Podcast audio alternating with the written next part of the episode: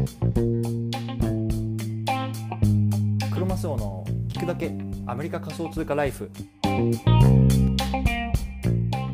皆さんおはようございます。アメリカ西海岸在住のクロマスオです。今日は10月31日日曜日の朝ですね。皆さんいかがお過ごしでしょうか。今日も早速聞くだけアメリカ仮想通貨ライフ始めていきたいと思います。よろしくお願いいたします。今日のテーマなんですけれども今日は Web3.0 の話。アメリカに住んでいたことがあればバイナンス US の口座が開設できるのかこれはねテーマで話していきたいなと思います。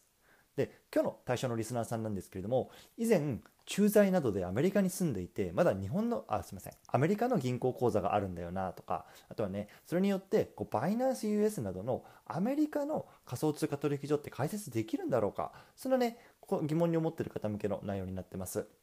で早速結論なんですけれども結論ね僕はねできないと思いますね。うん、で理由なんですけれども現住所を伴った本人確認ができないからこういうところにあると思いますね。で今日はねここから一歩先に進んで Web3.0 っていうキーワードについてね少し話してみたいと思います。ね、Web3.0 って何っていう方もねこの放送を聞けばねざっくりと内容が分かるようにねまとめていますのでぜひ聞いてみてください。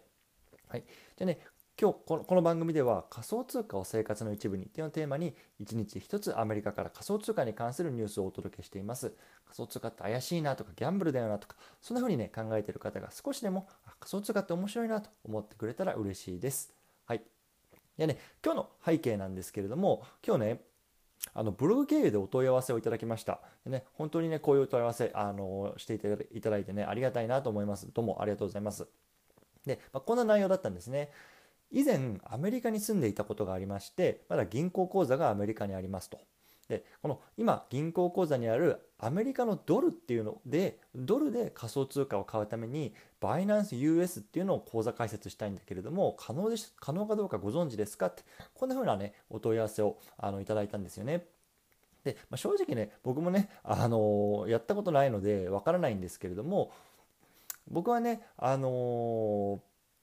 できないと思うんですよね。そうであのこれねバイナンス US を口座開設する時に必要なのが現住所が記載されている免許証とかあとはねもしそれがなければ直近のね公共料金の明細書を、まあ、アップロードしてくださいよっていうねあの条件がついてるんですよね。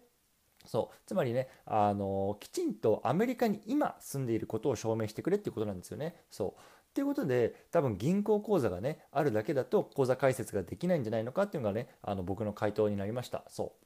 で例えばねこの僕にとってもこの日本の証券口座とかあの仮想通貨取引所が開設できないのって同じ理由なんですよね、うん、つまりね今ねあの日本のそういう口座とかっていうのを開くためにマイナンバーマイナンバーっていうのがねなんか必要らしいんですよね。そう。でもね僕ねあの日本にの非居住者なのであのマイナンバーを持ってないんですよ。そう。つまりねその住民票が日本にないのでそのマイナンバーっていうのが割り振られてないんですよね。そう。なのでまあねこの話からねあ一連の話から何が言いたいかっていうとね今ねその中央集権的な企業っていうのがこう覇権を握ってる社会ですと。ね、そういう社会だとこう本人確認とか登録が必要ですよねっていう今大前提の話なんですよね今現在はそう。今日はねこの先ねあのどうなっていくかっていうところでこう Web3.0 っていう話をねしていきたいなと思います。ね、ここから Web3.0 の話をしていきます。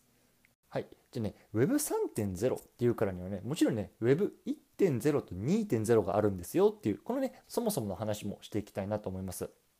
でじゃあ Web1.0 って何なの？っていうとこれねまさにインターネットの黎明期の話ですね。つまりね今からまあ20年前とか、まあ、30年前とかそのぐらいの話ですかね、うん、つまりねそのインターネットっていうものでねこう今まではこう物理的にしかこう世界がつながってなかったのがこのネットの力でこう世界がつながり始めたよって。これまさにねこう初期の時ですよね。そう。でじゃあ2.0何なのっていうとこれまさに今なんですよ。でこれどういうことかっていうと、ね、一部のこの巨大な企業っていうのがこう権力を握っている時代ですよ。ね、具体的に言うとさ Google とか Amazon とか Facebook とかいわゆるね日本では GAFAM って言われるねあの企業とかでこの GAFAM ねあのアメリカだとファングって言うんですけれどもね、Facebook とかさ、あのー、ね、Amazon とかいっぱいいますよね。そう。でね、僕らの今生活してるあの世界っていうのはこれらの企業がないと生きていけないわけですよね。例えばさ毎日 Google で検索してるとかさ Amazon で、ま買い物したりとか。で Amazon っていうのは、ま、AWS っていう、まあ、クラウドサービスを持っていて、ま、我々の働いてる企業とかっていうのがそういうねクラウド Amazon のクラウドサービスを使って、まあ、の事業を展開していたりとか、ね、みんな Apple をも Apple の iPhone を持ってますよね。これでね、ま、仕事したりとか、ま、つまりねこの巨大な権力の巨大な企業がないと今生きていけない世界。これが今 Web2.0 なんですよね。そう。で一方でね今これがすごく問題このあの世界っていうのが問題視されてると、ね、その最たる例が、まあ、プライバシーの問題なんですよね。うん。で例えばさ僕らがねあのじゃあ子供のねあの服買いたいなと思って子供の服をねこうさっとこう検索するじゃないですか。そしたらさそれっぽい広告がさそのね数日後とかさまあそれそさらにねどんどんどんどんこう自分に入ってくる携帯に入ってくるなんてこと経験したことないですかね。そうこれがねまさにプライバシーの問題なんですよね。そう。つまりその子供服をこの人は検索してる。あだったらじゃあこういうねあの広告を打ったらこの人はね買うんじゃないかっていうねどんどんどんどんそういうねあの Google とかっていうのがこう検知して、まあ、広告を打ってくると。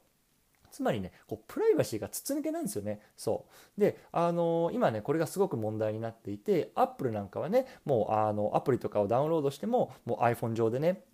あのそういうようなね個人情報をこうあの渡さないようにしますよとかそういうような風にして逆にねこの広告に頼ってた企業特にね Facebook なんかはねあのさ先日決算発表ありましたけれども、まあ、業績がねこう鈍化してるよっていう話になって、まあ、そこからまあメタっていうねこう新しい企業になりますよみたいなところもあったと思うんですけどもまさにねこう今 Web2.0 ももう過渡期を迎えているというようなところなんですよね。うんそうで3.0っていうのが、まあ、さらにその先の話なんですね。そうでね3.0ってじゃあどういうことなの？っていうとこれねやっぱり透明性があってこう人と人が直接つながっていく社会だという感じなんですよね。そうで例えばさ僕が今やってる NFT はこう OpenSea っていうプラットフォームを使ってるんですけれどもこの OpenSea なんとね本人登録必要なんですよ。ね、名前とか住所とか電話番号とか今までねいろんなプラットフォームを開設するためにはこういう情報絶対必要でしたよね。これね OpenSea 本人登録なんていらないんですよね使うのに。じゃあ何がいるのっていうとこの自分の持っている仮想通貨のウォレット。これをねつなぐだけで使えちゃうんですよね。そう。でねそのウォレットにいくら入ってるのかとかねあとどんな NFT を持っていてその NFT はね過去どんな人が持ってるかみたいなそういうねブロックチェーンの技術でこれ全てがねあの開示されるようになってるんですね。そう。なので、あ、じゃあ、あの人のウォレットに今いくら入ってるんだろうとか、この人のウォレットに今いくら入ってるんだろうとか、まあ、変な話それが分かってしまうっていうのもあるし、それがね、もう全てこう透明性があの出てくるという世界なんですよね。そうつまりね、あのこれからの世界はこういう世界になっていくっていうのがね、Web3.0 だという感じなんですね。そうつまりね、まあ、冒頭の例で言うと、ね、本人確認ができないから口座が開設できない。こんなね、あの、馬鹿らげた話っていうのが未来はなくなるわけですよね。そう。なんでかっていうと、そもそももう本人確認っていうことがこと自体がね、もういらなくなるというようなことが、まあ、これから起こってくると言われてますというようなね、話を今日はしてみました。ね、皆さん Web3.0 にワクワクしますか？もしくはね、いや、ちょっと怖いな思いますか？ってね、まあ、これは人それだと思うので、またね、コメント欄とかで教えていただければいい教えていただければなと思います。ね、どんな未来が待ってるんでしょうかということでね、最後まとめていきたいと思います。はい、今日はね、Web3.0 の話をしてみました。アメリカに住んだことがあれば、バイナンス US の口座が開設できるのか、ここをね、あの発端にしています。でね、結論から言うとできないと思います。でなんでって言うとね、本人確認が必要なんですよというところですね。そう。でね、そこからさらに進んで、じゃあ今後の世界っていうのは、そもそもね、本人確認がいらない世界になってくるというようなところがね、Web3.0 の世界ですというようなところでした。はい。でね、今日合わせて聞きたいなんですけれども、今日は海外在住者必見日本に残した円を有効に使う方法 JPYC がありかも。これはね、手まで話した回があります。これもね、まあ、あのさっきの例とちょっとかぶるんですけれども、ね、非居住者である我々海外に住んでる日本人が、ね、日本に残した円を使っていくにはどうしたらいいのっていうところでね、これもまたね、ブロックチェーンの技術が使えるんじゃないのっていうところを話してますんでね、ぜひ興味ある方は聞いてみてください。最後、雑談ですね。今日ね、10月31日ということでね、もう早くもね、あの10月も終わりますと。でね、あの簡単にここでね、まあ、収支報告みたいなのさせていただきたいと思うんですけれども、まあね、今月はまあアフィリエイトでだいたい10ドルぐらいかな。うん。で、あと NFT が1つ売れたので40ドルぐらいだと。なんで、ドル換算だと、まあ50ドルぐらいしかかまあ50ドルぐらいしかっていうのか、50ドルもっていうのか分かんないですけど、まあぐらいの収益でしたね。うん。で毎月ね大体これぐらいはねコンスタントにこう稼げるようになってきてるんですけども、さらにその上ですよねあのうん百ドルとかまあうん千っていうところはねこう1く月もあれば行かない月もあるみたいな結構やっぱ波があるのでこのねちょっとねあの状態をねブレイクするために何をしなければいけないのかっていうところちょっとね今あのもがき苦しんでいるような感じですね。はい。またコツコツと11月もやっていきたいと思います。はい。ではね、皆さんもあの体調に気をつけてコツコツやっていきましょう。お疲れ様です。